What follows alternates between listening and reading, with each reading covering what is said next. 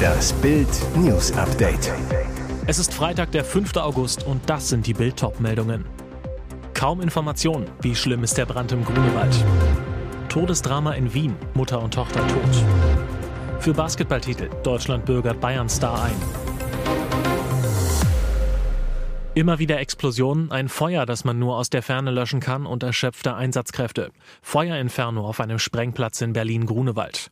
Und keiner weiß genau, was noch auf die Feuerwehrkräfte zukommt. Auch mehr als 24 Stunden nach dem Ausbruch des Feuers auf einem Berliner Sprengplatz tastet sich die Feuerwehr nur langsam an den brandgefährlichen Sprengplatz heran. Schweres Geschütz und Sprengmeister Dietmar Pübke sorgten heute für erste Einblicke. Die Flamme im Grunewald hat die Feuerwehr mittlerweile größtenteils unter Kontrolle. Aber der Boden auf dem in Brand geratenen Sprenggelände war heute nach Angaben der Polizei an manchen Stellen noch 700 Grad heiß. Um die Gefahr weiterer Explosionen von Munitionsresten zu verringern, müssten diese Bereiche mit Wasser gekühlt werden, sagte Polizeisprecher Thilo Kablitz. Erkenntnisse aus der Erkundung des Geländes durch Polizeisprengmeister Pübke und Experten der Bundeswehr in einem Bergepanzer am Vormittag. Das Hauptproblem, niemand weiß bislang, wie es genau um den Sprengplatz steht, der sich mitten im Berliner Naherholungsgebiet Grunewald befindet. Rund 25 Tonnen Weltkriegsmunition und illegales Feuerwerk lagern dort. Immer wieder sind Explosionen zu hören. In die Höhe schießende Preise, Sorge um einen Winter mit zu wenig Gas zum Heizen. Russlands Angriffskrieg in der Ukraine und seine Folgen lassen Deutschland zittern. Viele Menschen müssen hunderte Euro für explodierende Energiepreise zurücklegen. Und was machte Russland in der Zwischenzeit? Fackelt an der Verdichterstation von Gazprom in Porto Vaja im äußersten Westen seit Wochen Gas ab. Die Gasflamme ist aktuell bis Finnland zu sehen. Auf dem Gelände der Verdichterstation befindet sich der Startpunkt von Nord Stream 1. Auf Satellitenbildern des Brandüberwachungssystems der NASA wurden seit dem 17. Juni jeden Tag Flammen in der Verdichterstation des russischen Erdgas- und Ölkonzerns entdeckt. Auch heute war das noch der Fall. Olga Väisänen, Kommunikations- und Verantwortungsdirektorin des finnischen Energieunternehmens Gasum, äußert sich nicht direkt zur Situation in Russland, sagt aber, dass in bestimmten Situationen im Zusammenhang mit der Gasförderung und Übertragung abgefackelt werden muss. Bei einer Störung in einem LNG-Terminal oder einer Verdichterstation wie in Porto Valle muss teilweise auf dieses Abfackeln zurückgegriffen werden, um beispielsweise den Druck in der Leitung konstant zu halten, erklärt Väisänen. Mögliche Lage bei Porto Valle. Putin will das Gas aus der angeschlossenen Nord Stream 1 Pipeline nicht an Deutschland ausliefern. Dadurch baut sich langfristig Druck in der Leitung auf, der reduziert werden muss. Rätselhaftes Todesdrama in Wien. Als zwei Kinder allein in ihrer Arztpraxis auftauchten, alarmierte eine Medizinerin die Polizei. Danach kam es zu einem grausamen Fund.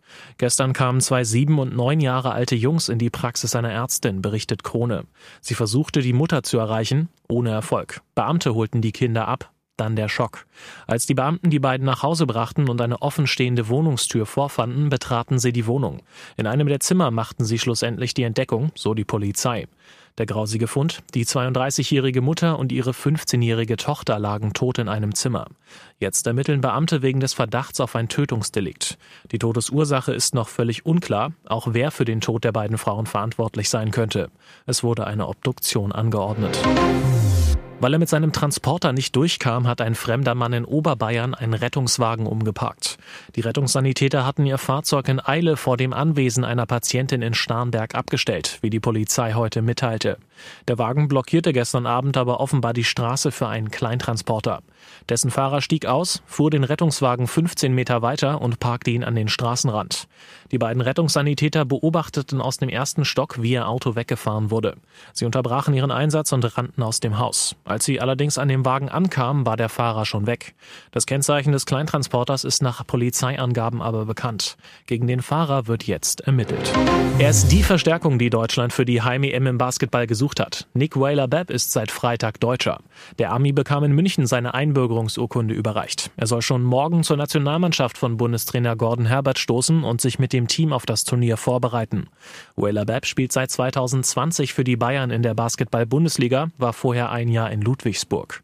Er gilt als einer der besten Spieler auf der Position des Shooting Guards, einer Position, die im deutschen Basketball traditionell schwach besetzt ist. Ein echtes Upgrade für die deutschen Riesen. In der Euroleague kam Whaler Bepp letzte Saison auf 6,3 Punkte, 3,7 Rebounds und zweieinhalb Assists im Schnitt pro Spiel. Whaler Bepp, der in Texas geboren wurde, soll sich verpflichtet haben, auch in Zukunft für die deutsche Basketballnationalmannschaft aufzulaufen. Deshalb wurde dem Gesuch um Einbürgerung auch zugestimmt. Und jetzt weitere wichtige Meldungen des Tages vom Bild Newsdesk. Im Kampf gegen Corona suchen Forscher weltweit nach immer neuen Möglichkeiten, wirksamere Impfstoffe zu entwickeln. Passend dazu entwickeln Wissenschaftler der Uniklinik München jetzt einen Impfstoff, der über die Nase verabreicht werden kann, in praktischer Sprayform. Das Projekt nennt sich Zelltrans und wird vom Bundesministerium für Bildung und Forschung mit 1,7 Millionen Euro unterstützt. In dem Sprühmedikament befindet sich ein Molekül, das die Covid-Viren am Eindringen in die menschlichen Zellen hindert. Diese können sich dann nicht vermehren und sterben einfach ab. Im besten Fall schützt der neue Impfstoff dann nicht nur vor schweren Krankheitsverläufen, sondern sogar vor einer Infektion. Weiterer Vorteil, eine Spritze wird nicht mehr benötigt, was den Impfprozess deutlich beschleunigen und vereinfachen würde. Eine gute Nachricht ist das auch für die etwa zweieinhalb Millionen Menschen in Deutschland, die Angst vor Spritzen haben. Bisher laufen die Forschungen noch, das heißt, es müssen erst abschließende Untersuchungen durchgeführt werden, bevor das Nasenspray überhaupt in die klinische Studie gehen kann, also an Menschen getestet wird. Bisherige Versuche wurden nur an Labormäusen vorgenommen. Das Wacken Open Air gilt als besonders gut organisiertes Festival, doch in diesem Jahr sind die Fans zum ersten Mal wütend auf die Veranstalter. Grund für die Wackenwut ist das neue Bezahlsystem. Statt Bargeld gibt's einen Plastikchip am Bändchen, das jeder Besucher am Handgelenk trägt. Mit dem Chip kann man Bier, Grillspieß oder Bandshirt kontaktlos bezahlen. Quasi eine Mini-Kreditkarte. Klingt praktisch, sorgt aber für mächtig Frust bei den Besuchern. Auf der Wacken Facebook-Seite hagelt es Beschwerden. Einfach nur beschämend für ein derart berühmtes und großes Festival heißt es da. Oder das ist ein Armutszeugnis für jemanden, der seit 30 Jahren Festivals ausrichtet. Was die Leute so in Rage bringt, sind die enormen Wartezeiten. Bis zu vier Stunden lang mussten sie am Mittwoch anstehen, um Bändchen und Bezahlchips zu erhalten. Zeit, in der sie sich weder etwas zu essen noch zu trinken kaufen konnten. Denn das funktioniert ja nur noch mit den Chips. Viele Anreisende hatten zuvor bereits bis zu fünf Stunden in der Autoschlange vor dem Campingplatz gewartet. So verging ein gesamter Tag mit Wartezeit und einige Fans verpassten alle Bands, für die sie teure Tickets gekauft hatten. Ihr hört das Bild News Update mit weiteren Meldungen des Tages. Wunderrettung im Atlantik. Der Franzose Laurent Camprobi hat den Albtraum eines jeden Hochseeseglers erlebt. Sein 12-Meter-Boot Jean Solo Sailor war am Montag vor der Nordwestküste Spaniens gekentert. Und Camprobi musste 16 Stunden im eisigen Wasser ausharren. Eine kleine Luftblase hielt ihn am Leben, während er auf Rettung wartete. Stündlich wurde sie kleiner. Wenn ich mir heute anschaue, wie zerstört das Boot ist, weiß ich nicht, wie ich überlebt habe, so Comprobi am Donnerstag im Interview mit einer spanischen Zeitung. Auch der spanische Seerettungsdienst sprach von einer wundersamen Aktion, die wegen der Dunkelheit und stürmischer See am Rande des Unmöglichen war. Im eisigen Wasser konnte Combrobi außerdem nach Angaben von Experten nur deshalb überleben, weil er zum Zeitpunkt des Unfalls einen Neoprenanzug trug. Mental habe er die Zeit bis zur Rettung am Dienstagmittag durch Taucher und einen Hubschrauber deshalb überstehen können, weil er ständig an seine Frau und seine fünf Kinder gedacht habe, versicherte der Mann aus Marseille. Rammstein plant gigantisches Silvesterkonzert in Deutschland. Es wäre das eindrucksvollste Feuerwerk an Neujahr. Rammstein plant, noch dieses Jahr ein Silvesterkonzert der Superlative zu geben. Möglicher Austragungsort? Das Oktoberfestareal in München. Wie Bild erfuhr, sollen 145.000 Besucher auf der Theresienwiese am 31. September mit Sänger Till Lindemann und Band abrocken. Noch muss der Münchner Stadtrat dem Megakonzert zustimmen. Und die Zeit drängt. Bis spätestens zum 10. August will die Konzertagentur Lloyd Gap das Projekt in trockene Tücher bringen. Als zweite Option steht ein Austragungsort in NRW im Raum. Kleines Trostpflaster für alle, die nicht zur Show kommen. Sie soll europaweit live im TV übertragen werden.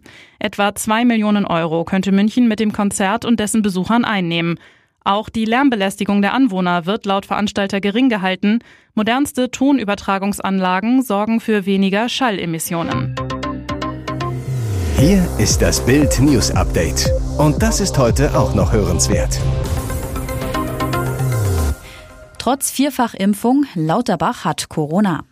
Deutschlands oberster Corona-Mahner hat sich mit dem Virus infiziert. Gesundheitsminister Karl Lauterbach sei am Donnerstagabend positiv getestet worden, teilte sein Ministerium in der Nacht zu Freitag mit. Dem Minister geht es gut, er hat nur leichte Symptome. Er nimmt seine Amtsgeschäfte vorübergehend aus der häuslichen Isolation wahr. Lauterbach sei vierfach geimpft, hieß es weiter. Dies zeigt, dass bei der hoch ansteckenden Omikron-Variante eine Infektion selbst bei äußerster Vorsicht nicht vollständig auszuschließen ist.